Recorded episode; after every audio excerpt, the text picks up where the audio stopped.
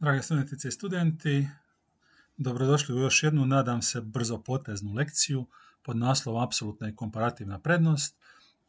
Kad govorimo znači, o apsolutnoj i komparativnoj prednosti, govorimo na neki način o međunarodnoj trgovini. Govorimo o e, načinu na koji uopće funkcionira cjelokupna ta neka međunarodna razmjena. Ovaj prvi slajd govori o specijalizaciji. Međunarodna trgovina međunarodna razmjena, apsolutna kooperativna prednost u stvari pomažu da svaka zemlja bude specijalizirana za nešto u čemu je najsposobnija.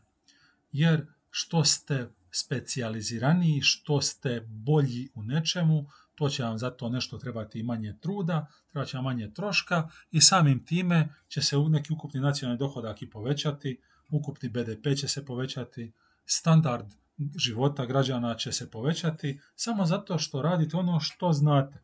Mislim, e, svak radi ono u čemu je najbolji, da meni sada daju da, ne znam, vozim brod, vrlo vjerojatno to ne bi bila dobra ideja jer bi ga ja slupao i napravio nevjerojatno veliku štetu. Zato se vi zato i specijalizirate. Da biste znali e, biti u stroju, da biste znali biti na palubi, da biste znali biti na komandnom mostu, da biste mogli raditi puno nekih drugih stvari za koje ćete biti specijalizirani. E, ovdje ovaj pojam u drugoj točki znači oportunitetni trošak. Oportunitetni trošak, ja mislim da sam o tome već i pričao, možda nisam, ne znam više, e, ovi, ovih, ove danas 13. tjedan predavanja, ja mislim, čini mi se da predajem već 78 tjedana ovaj semestar, tako da nemam pojma više kome sam što, kako rekao. Oportunitetni trošak je jednostavno nešto od čega ste morali odustati da biste napravili nešto sasvim drugo. E, na, na primjer, oportu, e, možemo govoriti u financijskim smislu, a možemo čisto nekim drugim stvarima. Oportunitet i trošak vas koji sada slušate i gledate ovu prezentaciju je da vjerovatno da sada ne možete u ovom trenutku gledati neki film, seriju ili sportsku utakmicu koju ste možda htjeli gledati. To je oportunitet trošak. Da biste napravili jedno, morate odustati od nečeg drugog. Ako imate 1000 kuna i odlučite za 1000 kuna kupiti, ne znam, ne znam što košta 1000 kuna, za 1000 kuna kupiti cipele, tada jednostavno nećete moći kupiti parfem. Ako imate 3000 kuna i kupite PlayStation 5, nećete moći e, sebi uplatiti e, semestar školovanja i tako dalje i tako dalje. To je oportunitet i trošak. I cjelokupna ta ideja specijalizacije se temelji na tome da radite ono što vam predstavlja puno manji trošak. Jer ja sam uvijek, ja uvijek dajem primjer neke svoje gdje ja, ako mi nešto treba popraviti u kući, zovem meštra. Zato što koliko god da taj meštar košta, on će to napraviti bolje i brže i na kraju jeftinije od onoga što bi ja napravio. Jer bi ja bio jako spor, ja ne bi bio tako temeljit ne bi to tako dobro napravio, ili čak ne bi ni napravio, nego bi još napravio dodatnu štetu, pa bi onda morao zvati meštra da popravi ono prvo i popravi onu moju štetu drugo, onda bi je došlo još puno skuplje. Meštar košta novce, ali meni su ti novci puno bolje isplativi da dani meštru, nego da ja uštedim novce i da sebe izmaltretiram i pokvarim na kraju ono što je bio. Jer nisam specijaliziran za to i zato što sam apsolutno smotan za bilo kakav rad u kući znači, kada se govori o tim nekim razlozima za, za trgovinu, to je na sljedećem slajdu, to su razno razne razlike u tehnologiji. Netko jednostavno ima bolju tehnologiju i može napraviti bolji proizvod brže.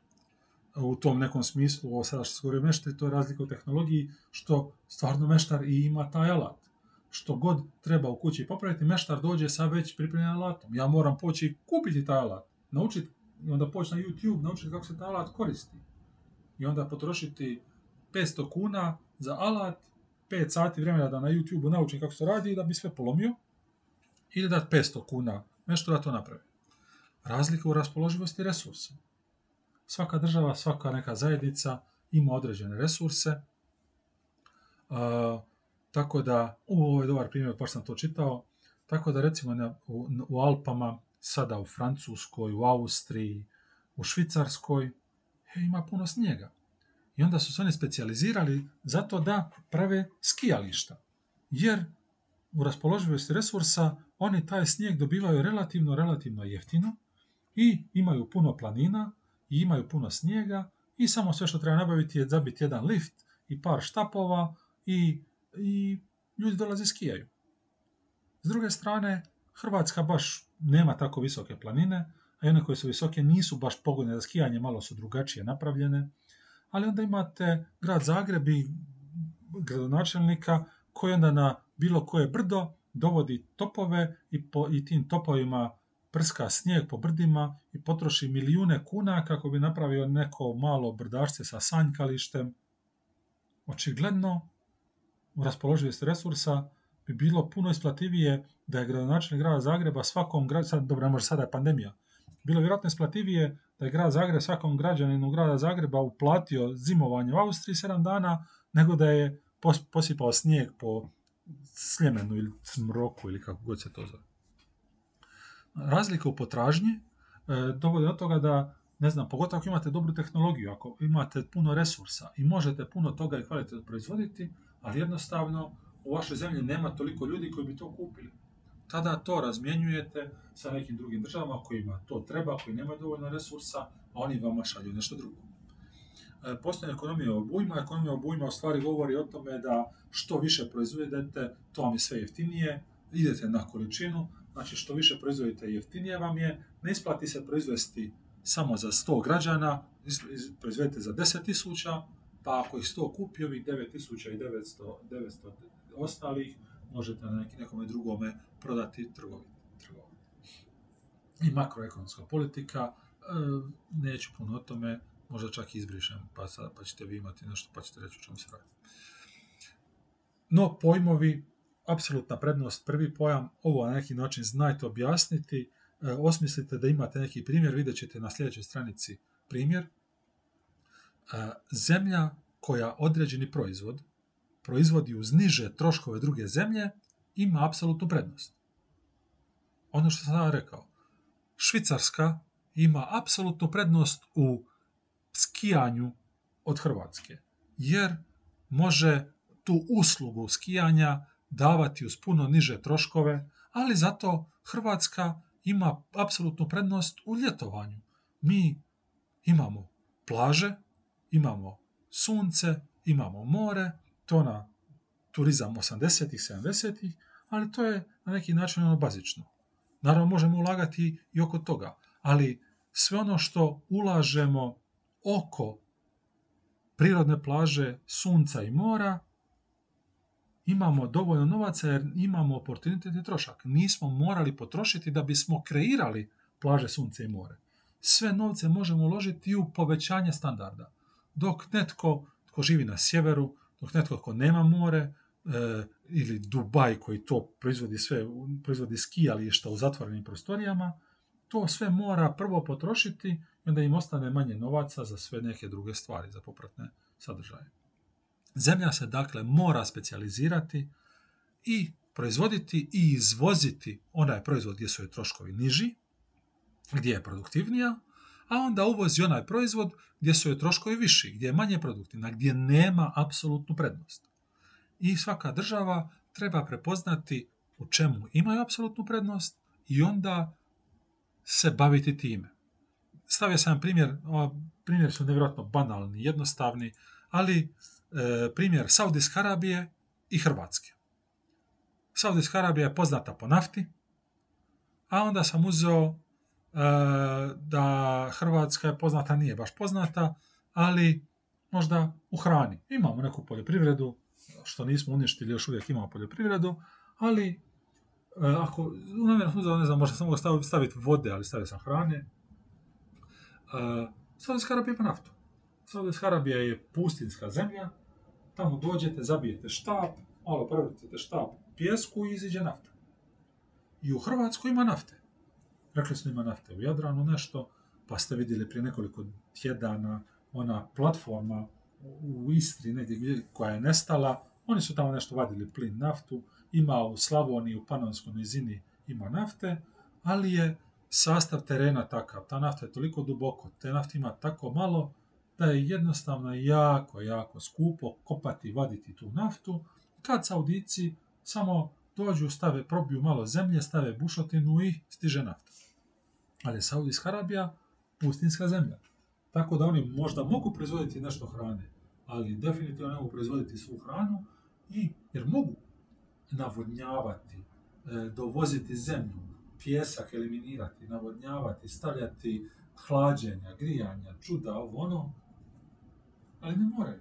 Kad jednostavno u Hrvatskoj, u Konavonskom polju, u, u dolini Neretve, u Slavoniji, imate zemlju i zemljište koje je jako obradivo i koje je jako jednostavno i jeftino daje hranu.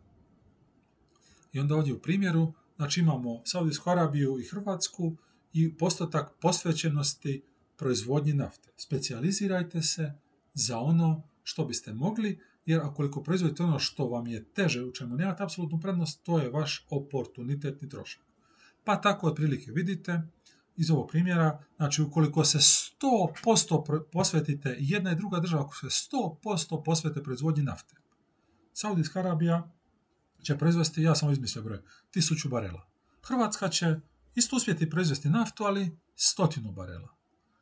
I naravno da je u tom slučaju očigledno Saudijska Arabija ima apsolutnu, apsolutnu, apsolutnu, apsolutnu prednost, pardon, u proizvodnji nafte. S druge strane, kad vidite posvećenost proizvodnje nafte 0%, u stvari znači da je posvećenost proizvodnji hrane 100%, Saudijska Arabija kada bi sve svoje državne resurse posvetila proizvodnji hrane, proizveli bi 100 tona.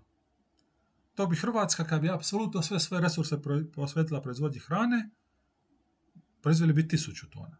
Očigledno Hrvatska ima apsolutnu prednost u proizvodnji hrane. I zašto bi sada Saudijska Arabija odustala i proizvodila 80% nafte, to jest 800 barela i dobila 20 tona hrane. Znači mogu imati 800 barela nafte i 20 tona hrane. S druge strane, Hrvatska ima, Hrvatska ima 1000 tona hrane, kad bi sad počela proizvoditi naftu, izgubila bi 200 tona hrane, dobila bi 20 barela nafte. Pa zašto ne napravimo to? Da Saudijska Arabija proizvede 1000 barela nafte. Hrvatska proizvede 1000 tona hrane, pratite me sada, možda je malo teže. Ako Saudijskoj Arabiji treba 100 tona hrane. Neka zazove Hrvatsku. Hrvatska će od tih tisuću odvojiti 100. Znači Hrvatskoj će ostati 900. Poslaće to u Saudijsku Arabiju. Saudijska Arabija tada može Hrvatskoj poslati čak stotinu barela nafte. I Saudijska Arabija će u tom trenutku imati 900 barela nafte, 100 tona hrane, puno bolje nego u ovom grafikonu, Hrvatska će imati 900 tona hrane, 100 barela nafte, puno bolje nego u ovom grafikonu. Jedni i drugi su se specijalizacijom uspjeli poboljšati svoju situaciju. I dalje imaju nevjerojatno puno nafte hrane i imaju dovoljno hrane ili nafte za svoju svu populaciju koju su dobili razmjenom. Nemaju taj veliki oportunitet i trošak. I zbog toga Saudijska Arabija treba proizvoditi naftu, Hrvatska treba proizvoditi hranu i zaboraviti na naftu.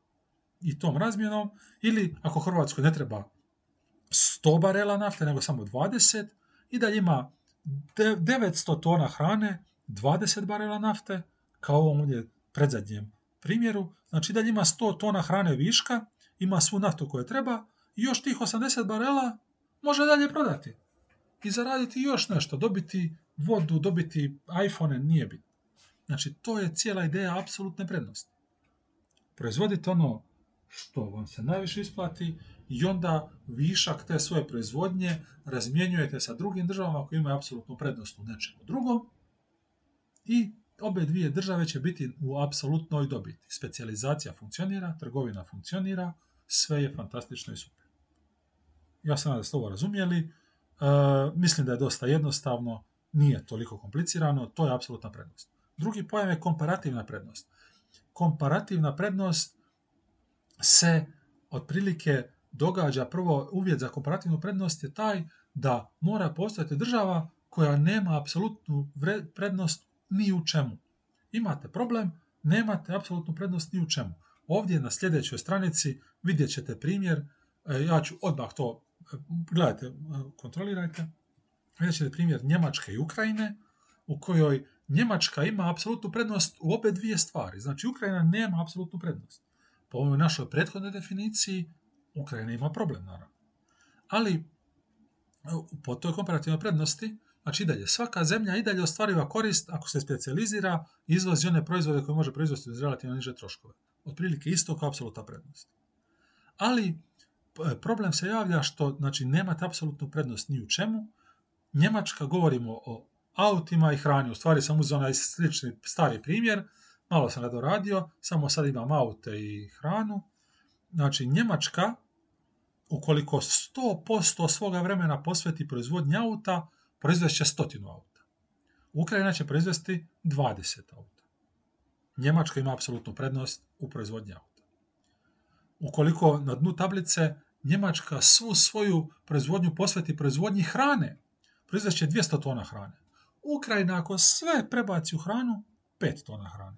Njemačka ponovno ima apsolutnu prednost. I sada znači imate primjer da je Ukrajina u nepovoljnoj situaciji zato što u oba dvija slučaja ima, e, nema apsolutnu prednost, ali zato se tu javlja komparativna prednost. Komparativna prednost se javlja, pogledajte sljedeću stranicu, rezultat, u ovoj tablici, znači Njemci moraju odustati od dvije tone hrane da bi proizveli jedno auto.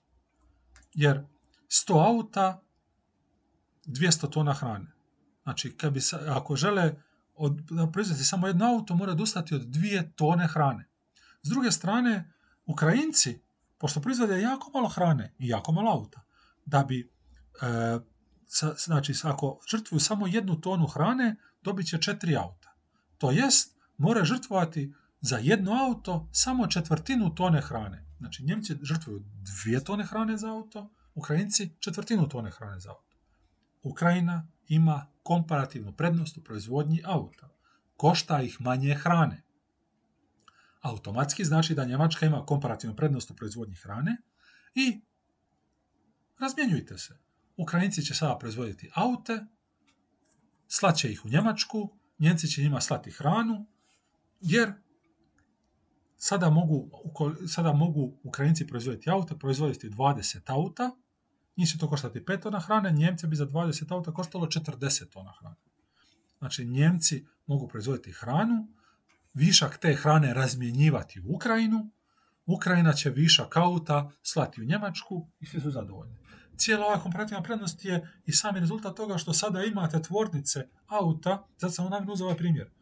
Tvornice auta su u Turskoj, u Poljskoj, u Brazilu, u Slovačkoj, u Ukrajini, u Srbiji.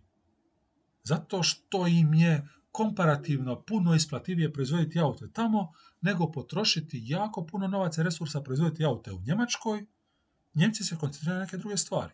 Puste zemlje koje imaju komparativnu prednost da rade svoj posao i onda uvezu aute, tim ljudima daju novac i to i onda i Njemačko ostane i novca i auta i tako se na neki način e, zemlje koje imaju povoljniju, koji imaju apsolutnu prednost, brže razvijaju od zemalja koji nemaju apsolutnu prednost. Zemlje koje nemaju apsolutnu prednost mogu svoju priliku pronaći u komparativnoj prednosti, ali to otprilike znači da nikada neće uspjeti se razvijati dovoljno brzo kao zemlje sa apsolutnom prednosti. Svaka ta zemlja mora pronaći znači nešto i Ukrajina bi sada trebala pronaći nešto u čemu ima apsolutnu prednost nad Njemačkom. I onda imati na taj način razvijati svoju ekonomiju. Da to ne budu ni auti ni hrana, da to bude nešto treće, u čemu su jako uspješni, u čemu su puno uspješniji i efikasniji od Njemaca.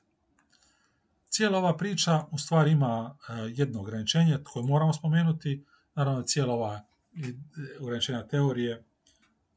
Ovo je jako jednostavan model. Dvije zemlje, dva proizvoda, naravno to tako ne funkcionira, imamo 200 država i 200 milijuna raznih proizvoda, ne može svatko imati apsolutnu prednost, ne može svatko imati ni komparativnu prednost, ali i ne može se nitko, apsolutno je besmisleno da se bilo koja zemlja specijalizira 100% za jednu stvar.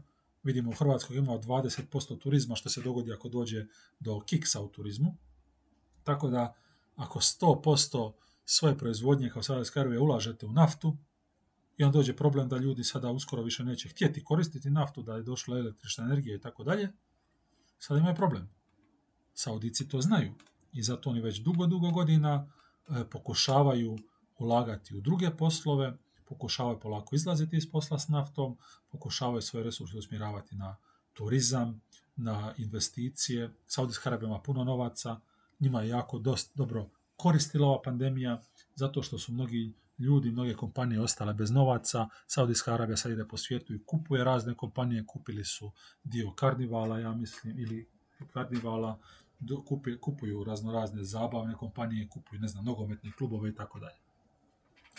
Naravno, nema transportnih troškova, ovu naftu i hranu i aute treba na neki način i dobaciti iz Ukrajine do Njemačke, do Hrvatske, do Saudijske Arabije, nisu zvijezdane staze da ih teleportiramo. E, znači, nema razlika u cijenama resursa ili nema pokretljivosti resursa između zemalja. E, svi mi pretpostavljamo da ukoliko neka zemlja ima resurse, a ti resursi tamo i ostaju, u stvari jedna od najvećih izvoznih grana je trgovina resursima samim, znači ne koristimo resurse, već same resurse prodajemo, Hrvatska prodaje drvo, Hrvatska nema drvnu industriju, ali ima jako dobru e, izvoznu drvnu, izvoz drva, a onda uvozimo namještaj, recimo i tako dalje. I naravno, ograničenje teorije je i puna zaposlenost, to jest da svi rade, svi apsolutno, apsolutno svi građani te zemlje rade i da svi rade ono što znaju. Ako 100% e, svojih resursa Hrvatska uloži u proizvodnju hrane, znači mi, apsolutno svi, radimo poljoprivredu, u proizvodnji hrane. Da nitko drugi ništa, apsolutno ništa ne radi, nego da svi rade samo na tome. To je nemoguće. Rekao sam jedno brzo potezno, trudio sam se da ne budem dug, pa opet mi treba 25 minuta. Znajte ovo objasniti, znajte dati neki primjer. Ja mislim da je vrlo, vrlo izgledno da će vam jedno od pitanja na kolokviju biti apsolutna ili komparativna prednost i neki primjeri i tako dalje. Do sljedećeg puta, doviđenja.